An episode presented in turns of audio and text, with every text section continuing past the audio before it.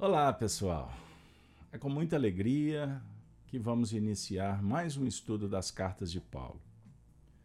Direto do estúdio da Fraternidade Allan Kardec, Belo Horizonte, Minas Gerais.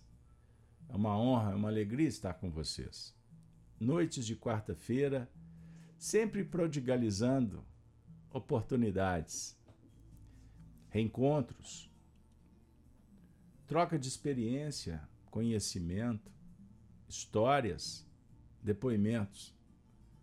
Momentos de transitarmos no reino das emoções, trabalhando a imaginação, criatividade, intuição e também treinando a nossa memória, a nossa mente, a boa vontade. É isso aí, pessoal. Muito obrigado pela sua presença. Sem delongas, vamos às cartas. Hoje o encontro de número 256.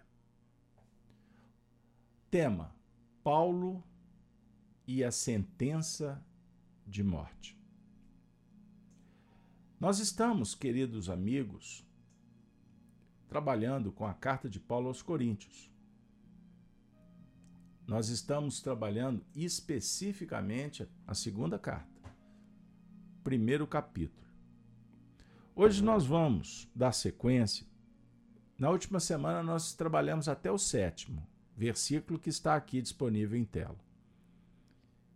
E nós vamos ler até o décimo primeiro. Combinado, pessoal? Antes de mais nada, esse texto na versão da Bíblia que eu utilizo, que é a imprensa bíblica do João Ferreira de Almeida, prefiro a imprensa do que a sociedade. Esse texto é intitulado Ação de Graças de Paulo pelas consolações que Deus lhe concedeu.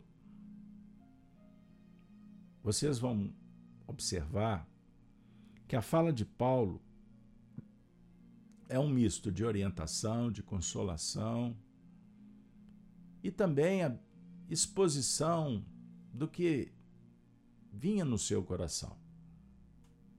Ele vai falar um pouquinho dos desafios, das tribulações que os cristãos viviam naquele período. Diga-se de passagem, o cristão no mundo vai enfrentar desafios possivelmente maiores. Por quê? A matrícula na escola sugere que estejamos em busca do aprimoramento, superação, resolver as questões. Então, quanto mais nos candidatarmos, nos aprimorarmos, habilitarmos, naturalmente as lições serão mais complexas, pois estamos com um objetivo bem definido evoluir conscientemente, despertar a consciência. Então vamos tentar entender os contrastes. Porque é por eles em que a gente chega numa reflexão entre o, o, pran, o branco e o preto, o contraste mais acentuado, nós vamos ser convidados para trabalhar conceitos, mas também percepções, a cognição. E em filosofia se afirma que a beleza está na harmonia dos contrastes. Então aí a gente caminha para as questões estéticas. Vejam que sensacional. Então as cores, elas têm os seus valores intrínseco, específico. O grande lance é poder utilizar para pintar um painel. Então, todas podem ser utilizadas. Compreendam o que eu estou dizendo? Então, vamos harmonizar a vida, sintonizando com as leis, aproveitando as circunstâncias e dando passos cada vez mais seguros, pois estamos em busca da confirmação do testemunho dos princípios que nós estamos abraçando. É muito simples. Então, como cristãos, qual é o nosso grande desafio? Nós elegemos Jesus como modelo, como mestre. Ele que amou, que ama permanentemente a humanidade. Então, seguindo os seus ensinamentos, Jesus dissera: Se me amais, guardareis os meus mandamentos. Guardar os mandamentos é viver como? Na mesma relação, na mesma sintonia, com coerência. O mandamento é amor. Amor. Entendam bem. Pois bem, então o cristão no mundo, ele está em busca de entender o sentido da vida. Então o tempo todo nós estamos batendo numa porta, querendo respostas, tentando entender para agir de uma forma mais simples possível e resolvendo o que é mais importante. Certo? E aí nós vamos também nos deparar com as aflições, angústias, ansiedades, depressões, estados alterados de consciência. Percebam bem, então, os males do mundo, as aflições, elas são diretamente proporcionais, proporcionais ao nosso nível de ignorância, é o nosso limite. Então, se você e eu queremos ter uma vida melhor, nós precisamos de adquirir conhecimento para desenvolver tecnologia. Olha que legal. E lidar com energia para resolver, para aprimorar. Certo? Então, Paulo, dentro dessa dinâmica, ele dialoga com os contemporâneos, e essa carta atravessa o tempo, e chegou no seu endereçamento, no meu, no canal Gênesis, no canal da Rede Amiga Espírita. Para vocês todos, vamos juntos ouvir Paulo quando fala assim: no versículo 7.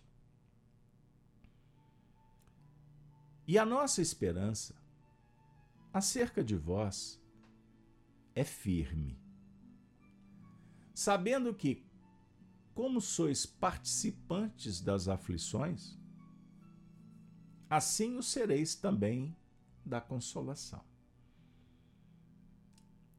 Nós lemos esse versículo no último encontro. Você está se recordando? Então, Paulo está dizendo que tem esperança em você, nos cristãos. Ele é um líder, ele confia no time, ele sabe o que cada um pode fazer, que você vai conseguir. Então, se nós somos participantes das aflições, pois subentendemos que, como cristãos, somos solidários? Na saúde e na doença? Ou foi uma frase que pronunciaste só naquele dia? Geralmente é assim no mundo materialista, né? Até que a morte nos separe? Qual morte? Primeira decepção? Então o cristão é compromissado. E não tem cobrança porque é uma, é uma atitude, é uma escolha, é um dever consciencial. Então, Luísa, Ivone, Beth, todos que estão no chat. Gláucia, né, Gláucia? Sempre atenta, né, Gláucia? Com o ouvido em pé aí, né, Gláucia? Tô sabendo. Os espíritos se movimentam, viu, Gláucia? E eles falam também. Encarnado e desencarnado. Então, vamos pensar uma coisa. Lá na casa espírita, lá na FEAC, vou falar da nossa casa. Eu tenho lá um grupo, um time de trabalhadores. Vou falar time, numa visão esportista. Né? Nós temos lá um grupo compromissado. Ninguém pergunta para o outro se, se ele vai estar na tarefa no dia seguinte. E muito menos cobramos quando alguém deixa de ir. Mas percentualmente, o número sempre é maior dos que estão presentes. Em alguns casos, na totalidade. E é uma festa.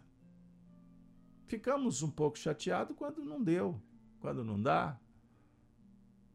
Aí podemos avisar, podemos justificar, é um sinônimo de comprometimento, de disciplina. A gente gosta de dar um testemunho também, justificar, até para que seja é, observado as falhas para que não sofra problemas a engrenagem na atividade. Mas o que vale para a gente é o espírito de colaboração, de solidariedade, de disciplina. São virtudes. Então o cristão ele trabalha nesse nível. Todos compromissados. Percebam bem. Então, olha aqui.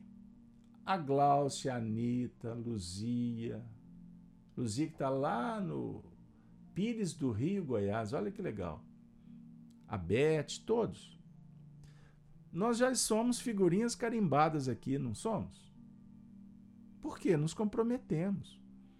Então nós estamos juntos nas aflições. Eu não sei o que está acontecendo na sua casa, você não sabe o que está acontecendo na minha. Mas o certo é que nós estamos juntos. No mesmo ideal e procurando o apoio. Percebam bem.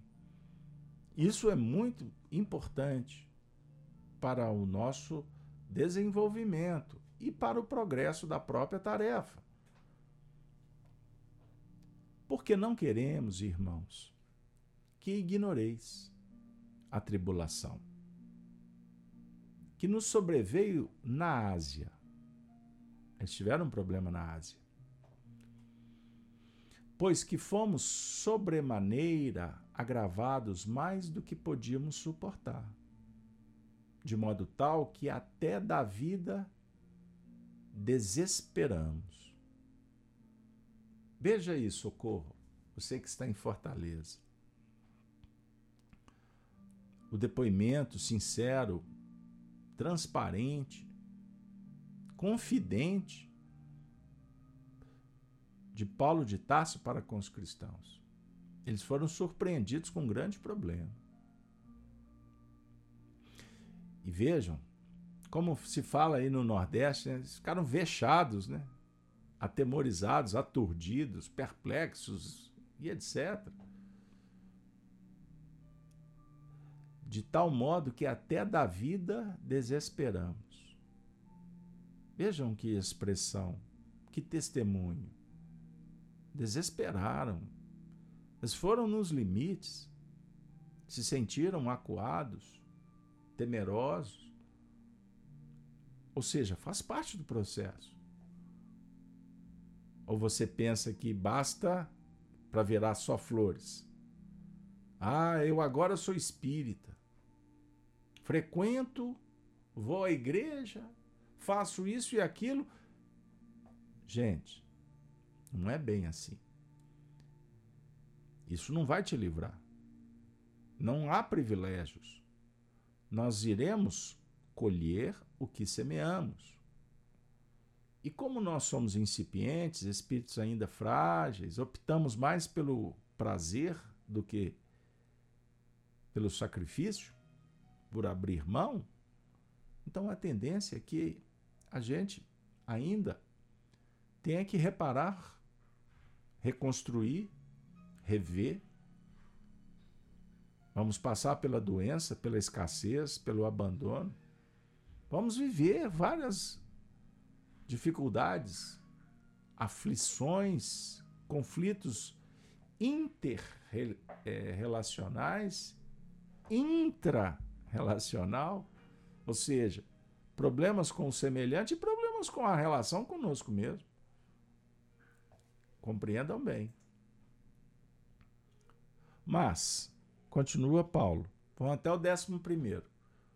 Mas já em nós mesmos tínhamos a sentença de morte, para que não confiássemos em nós mas em Deus, que ressuscita os mortos. Então, Paulo, vejam bem, ele viveu a experiência da prisão, com risco de, de vida, de morte. Então, tudo isso aconteceu para que eles não confiassem neles, mas confiassem em Deus. Já pensastes nisso? Naturalmente, nós somos chamados para ter fé em Deus, ter fé na vida, ter fé em si mesmo. Parafraseando a música popular. Tenha fé em Deus, tenha fé na vida, tente outra vez. Confiar em Deus chega no ponto de agradecermos até o problema. Quando você não tiver forças, agradeça a Deus. Porque é essa hora que você vai encontrá-lo como oportunidade de seu erguimento. É esse momento em que Deus fica gigante, quando a gente está mais frágil, quando não tem possibilidade. A luz não está acesa no fim do túnel. Precipício, queda, é essa hora, é nesse momento que a gente vai sentir, constatar a presença de Deus na nossa vida. Momento do maior vazio é a hora do encontro. Ele não vai te deixar na mão. Pense nisso. A questão é saber convidá-lo, conviver, conectar, reconhecer, perceber e etc. O qual nos livrou de tão grande morte e livrará, em quem esperamos que também nos livrará ainda, ajudando-nos também vós com orações por nós, para que pela mercê que por muitas pessoas nos foi feita, por muitas também sejam dadas graças ao nosso respeito. Que maravilha! Ele é um líder por excelência. E ele comprova nos seus, nas suas atitudes, na relação com o público, com a comunidade dos cristãos, o tanto que ele se fazia pequeno no sentido de se colocar numa posição em que a relação acontecesse da melhor maneira possível. A empatia. Olha que interessante. Se colocar no lugar do outro para superar distâncias. Mas ao mesmo tempo, não é para fazer isso estrategicamente. Ah, eu vou fazer assim porque aí eu ganho a turma. Não. Aí é uma negociação aí tem treva. Segundas intenções. Embora possa até fazer parte do jogo. Mas no caso do Paulo, é pureza da alma. É uma beleza expressada nessa atitude que é difícil mensurar nesse mundo tão egóico de mercado em que o tempo todo nós estamos fazendo por algum motivo, no sentido de ser aceito, admirado, convidado. Aí eu faço assim e eu vou me dar bem. Percebam bem, isso é egoísmo, isso é vaidade. É diferente quando a virtude é vivenciada por ela mesma e não pelo que o outro observa.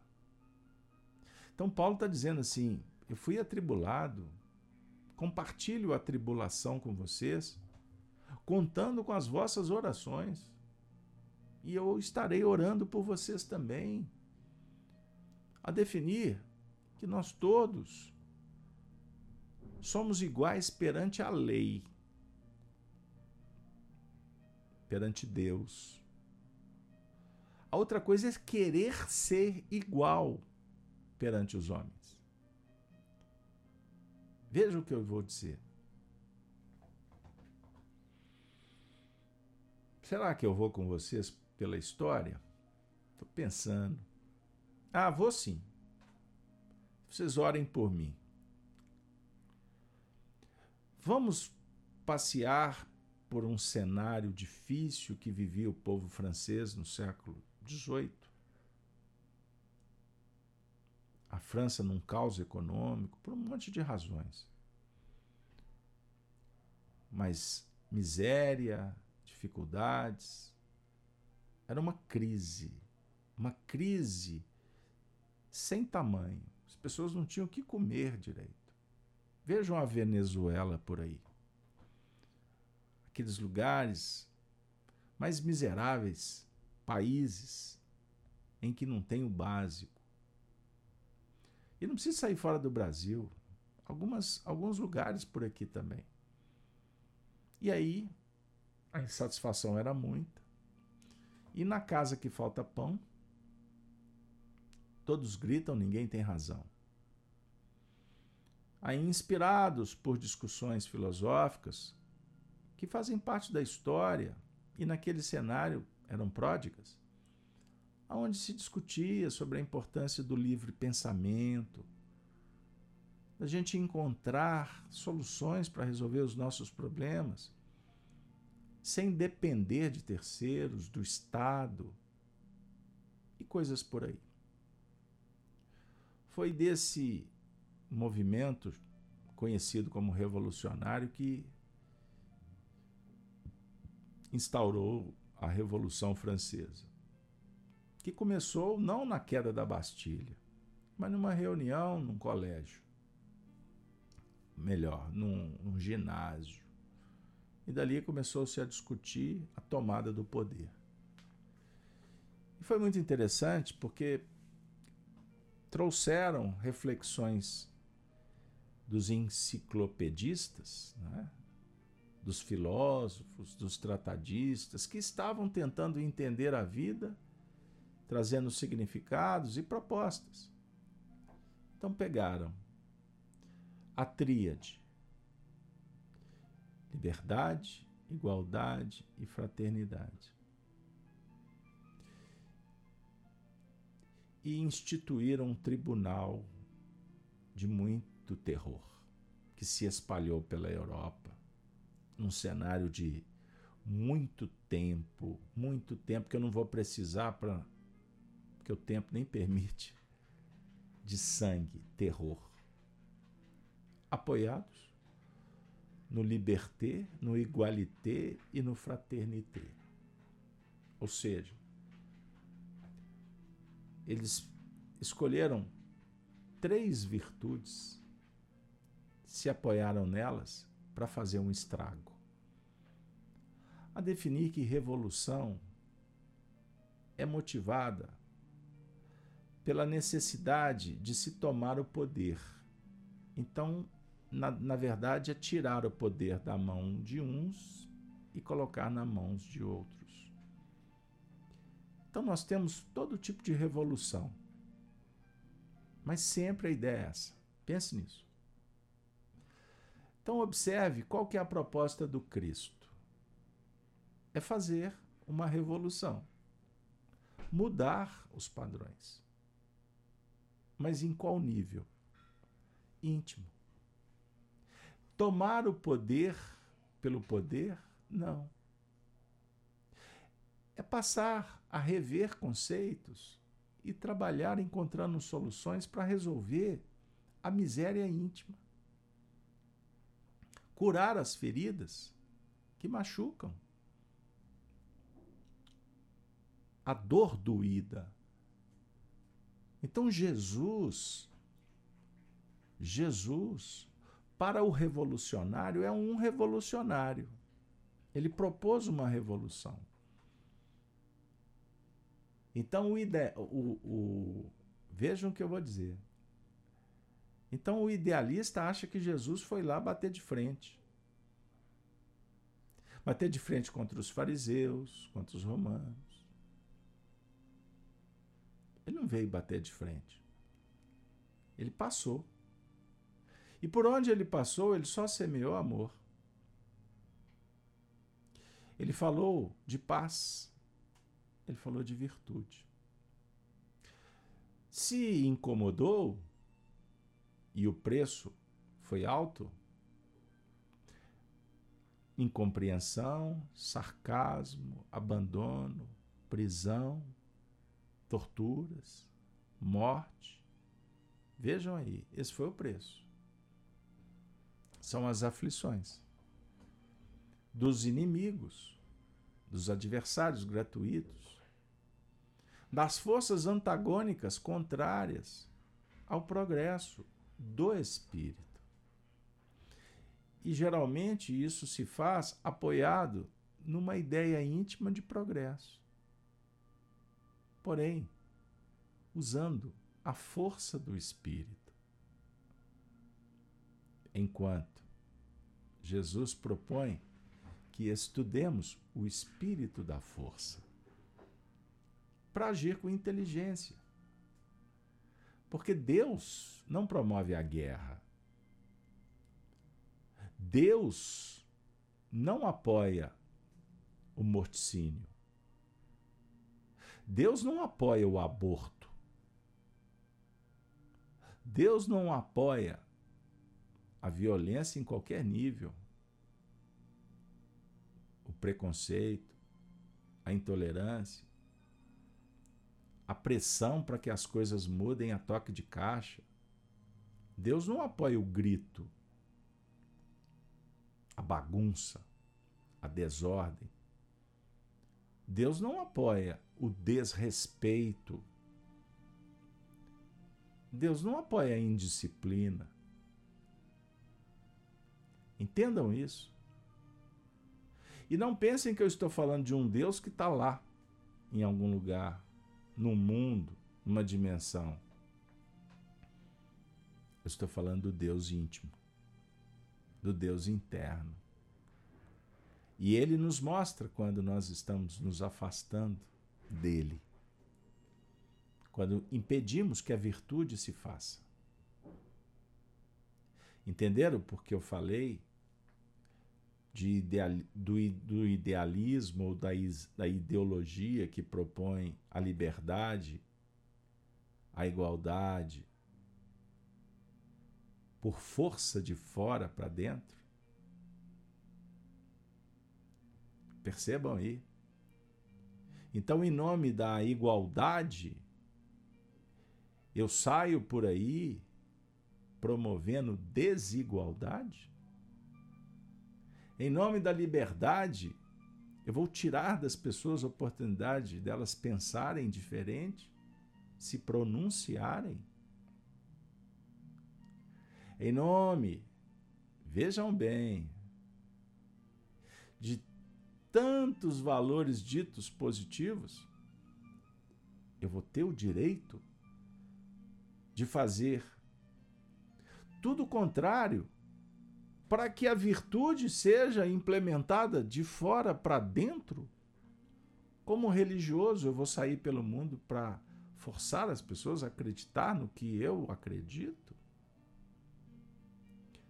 Como religioso, para defender a minha causa, eu vou atacar a religião do outro? Como filósofo que não me simpatizo com religião, eu tenho o direito de atacar a religião em nome da, da minha causa filosófica? Eu caminho pela ciência e julgo que a ciência é poderosa o bastante para ter a verdade absoluta? Que ciência é essa? Porque se ela se arvora ter a verdade absoluta, ela já está dando um atestado que ela não tem a ciência divina. Ela está se pautando em descobertas humanas que são insignificantes perto da verdade divina. a definir que a ciência é um, é um caminho que podemos utilizar para superar a treva, para ter mais eficiência, uma vida mais qualificada. Mas a ciência nunca vai dar o direito do homem de querer dominar o universo, que não lhe compete. Pois a onipotência, a onisciência é de Deus. E o que eu julgo saber, o que será amanhã quando não foi assim na história da ciência, das descobertas? Então, num universo de opiniões, e muitas, na maioria infundadas, uma, uma vez que somos espíritos incipientes, limitados, e criamos atribulações, guerras, pautados em pseudos virtudes, que não são virtudes verdadeiras. Ou seja, nós estamos enganados até com relação às nossas crenças. Porque o que eu julgo ser uma crença que liberta é limitante. Eu falo de Jesus, mas sou materialista. Quer um exemplo? O primeiro problema, ai meu Deus, me livra do problema. Paulo de Tarso está nos convidando, amigos, não para nos livrar dos problemas, mas entender por que, que Deus ofereceu, autorizou. Ofereceu não, autorizou, fica melhor, né? Por que, que o escândalo acontece? Para a gente colher mas por que, que um outro fez? Qual o grau de responsabilidade? Compete a mim julgá-lo, condená-lo? Ele fez. E chegou para você. Não tem bala perdida. Mas Deus está presente. Então, Paulo está dizendo que até no fenômeno da morte, e eis o objetivo do nosso encontro, nós estamos sendo chamados para revigorar, para transcender, para nos libertar. Nada trouxemos para esse mundo e manifesto é que nada podemos levar dele. Agora, com vocês, Emmanuel, que traz a mensagem da noite dizendo: Se desejas emancipar a alma das grilhetas escuras do eu, começa o teu curso de autolibertação, aprendendo a viver como possuindo tudo e nada tendo, com todos e sem ninguém é um curso de autolibertação.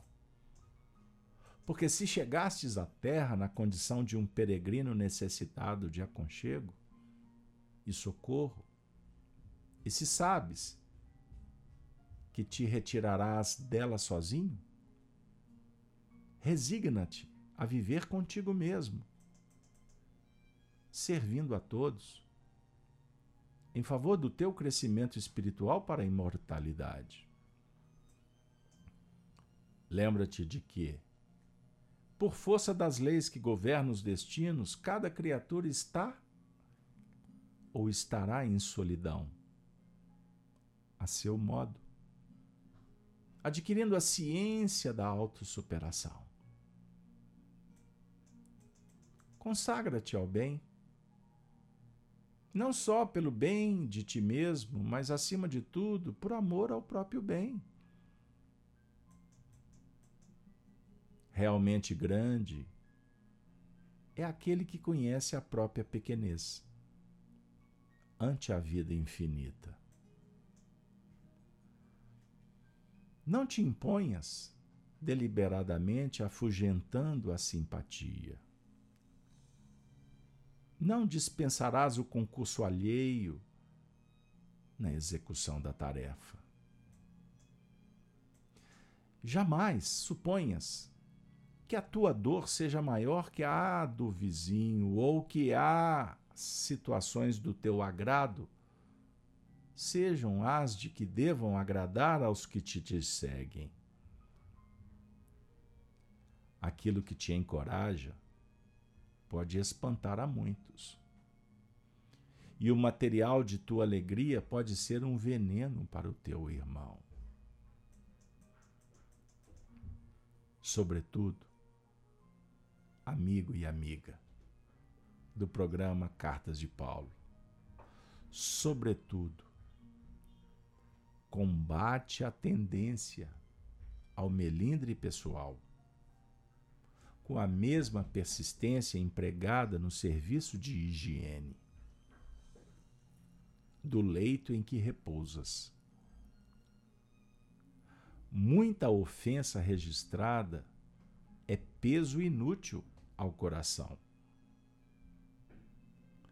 Guardar o sarcasmo ou o insulto dos outros não será o mesmo que cultivar espinhos alheios em nossa casa? Desanuvia a mente cada manhã e segue para diante, na certeza de que acertaremos as nossas contas com quem nos emprestou a vida e não com os homens que a malbaratam. É com Ele que vamos acertar as contas, com Deus que nos emprestou a vida.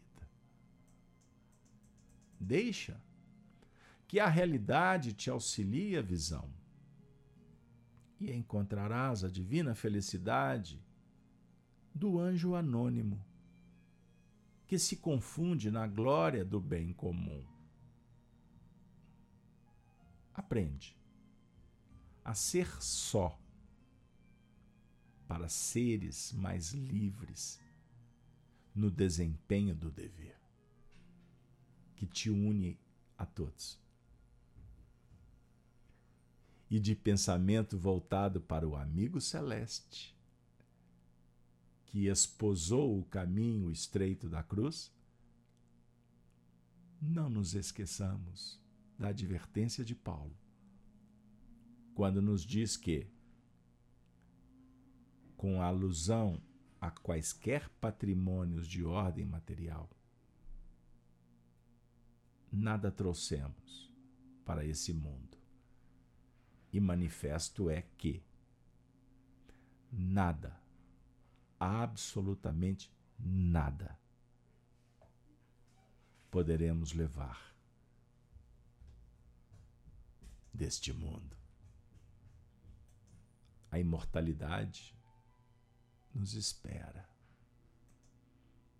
Os amigos espirituais vibram aguardando pela nossa vitória. Já pensastes naqueles que nos anteciparam na grande mudança? Sua mamãe, seu papai, o cônjuge, o amigo, aquela parente querida. Lembra daquele vizinho? E aquele companheiro que você sempre lembra? O filho? Ah, minha filha. Quantos fiz, entraram naquela fila e já estão do lado de lá? Vez por outra, lembramos deles. E endereçamos uma prece de agradecimento por tudo que fizeram, pelo carinho devotado, pelos exemplos espalhados. Quantas coisas boas! eles desapareceram da sua visão. É verdade. Mas eles não saíram da sua memória. Portanto, eles moram no seu coração. Já pensastes na possibilidade de revê-los? De estar sentados novamente para bater aquele papo legal, aquela conversa agradável, poderem caminhar juntos, de mãos dadas, trabalharem na mesma tarefa, realizando a mesma missão? Pois bem, Jesus autorizou que Allan Kardec viesse ao mundo e nos entregou uma chave.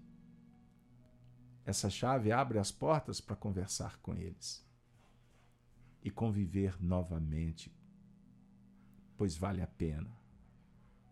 Nós amamos profundamente. E agora eles vêm ao nosso encontro porque nós os chamamos. A recordação é uma fonte de atração. E quando colocamos sentimentos, essa força magnética é poderosa. Então, por que não dizer que estamos chamando, como eles também convocando? Aí se estabeleceu uma ponte luminosa e estamos agora dialogando. No momento de tribulação, de dificuldades que nós, humildemente, nos colocamos de joelhos pedindo: ajuda-nos. Conta para nós. Fale das suas experiências, como está sendo o mundo espiritual com Jesus.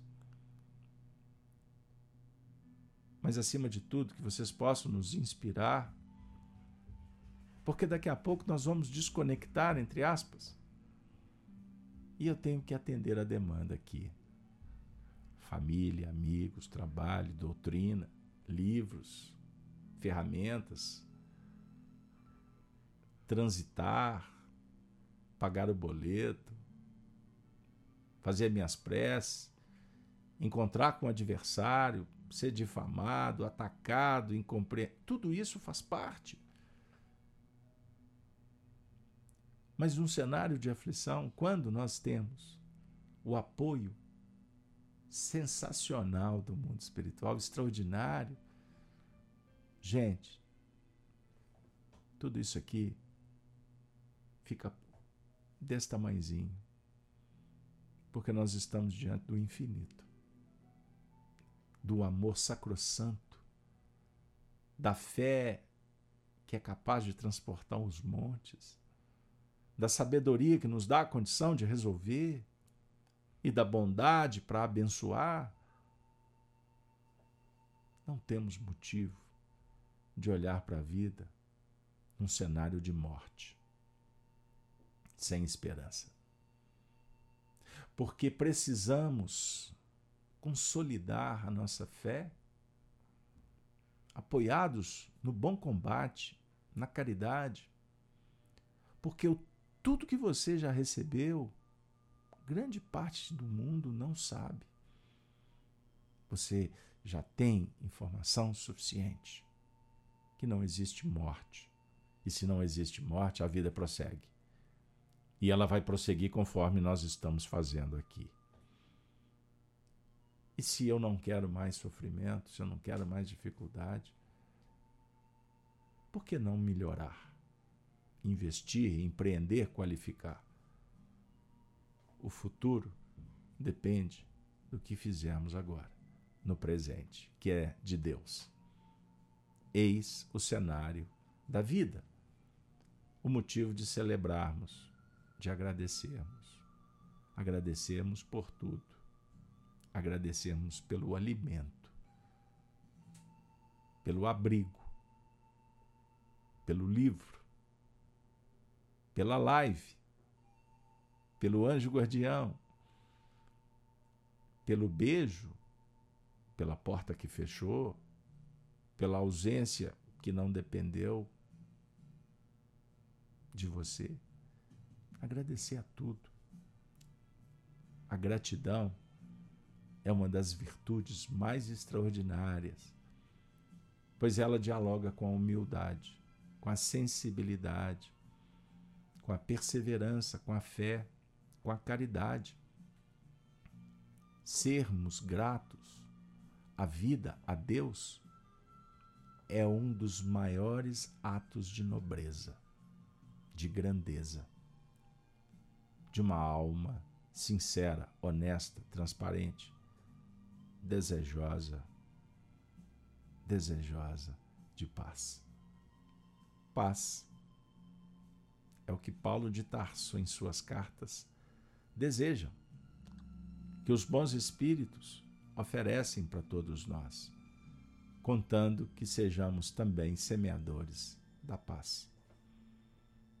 A minha paz vos dou, disse Jesus, não como o mundo a dá. A minha paz é o prêmio do bom combate. A vitória é que nos vai, é que vai nos engrinaldar ainda mais para tantas lutas que teremos que enfrentar. Prêmio. Estado de alma. Harmônica, tranquila, segura, mesmo que as aflições estejam em torno. Fique firme, fique seguro. Tenha saúde mental, emocional, espiritual, porque por consequência a saúde física vai ser o prêmio. Compreender? Assim, com alegria no coração, chegamos ao fim. Ou quem sabe, só o começo de uma nova vida, uma nova era. Muito obrigado, Senhor. Muito obrigado a todos vocês. E eu aproveito para convidá-los. No canal Gênesis, todas as manhãs às sete horas, fazemos o programa Gênesis no Lar o Evangelho no coração. E aos amigos das cartas, um abraço, um afago. Que Deus nos abençoe para que estejamos aqui de volta na próxima quarta-feira com a sequência destas postagens, destas missivas que falam de amor, de esperança, de dignidade, de transparência, de vida. Até a próxima. Ave Cristo. Ave Cristo sempre. Valeu, pessoal. Valeu, pessoal.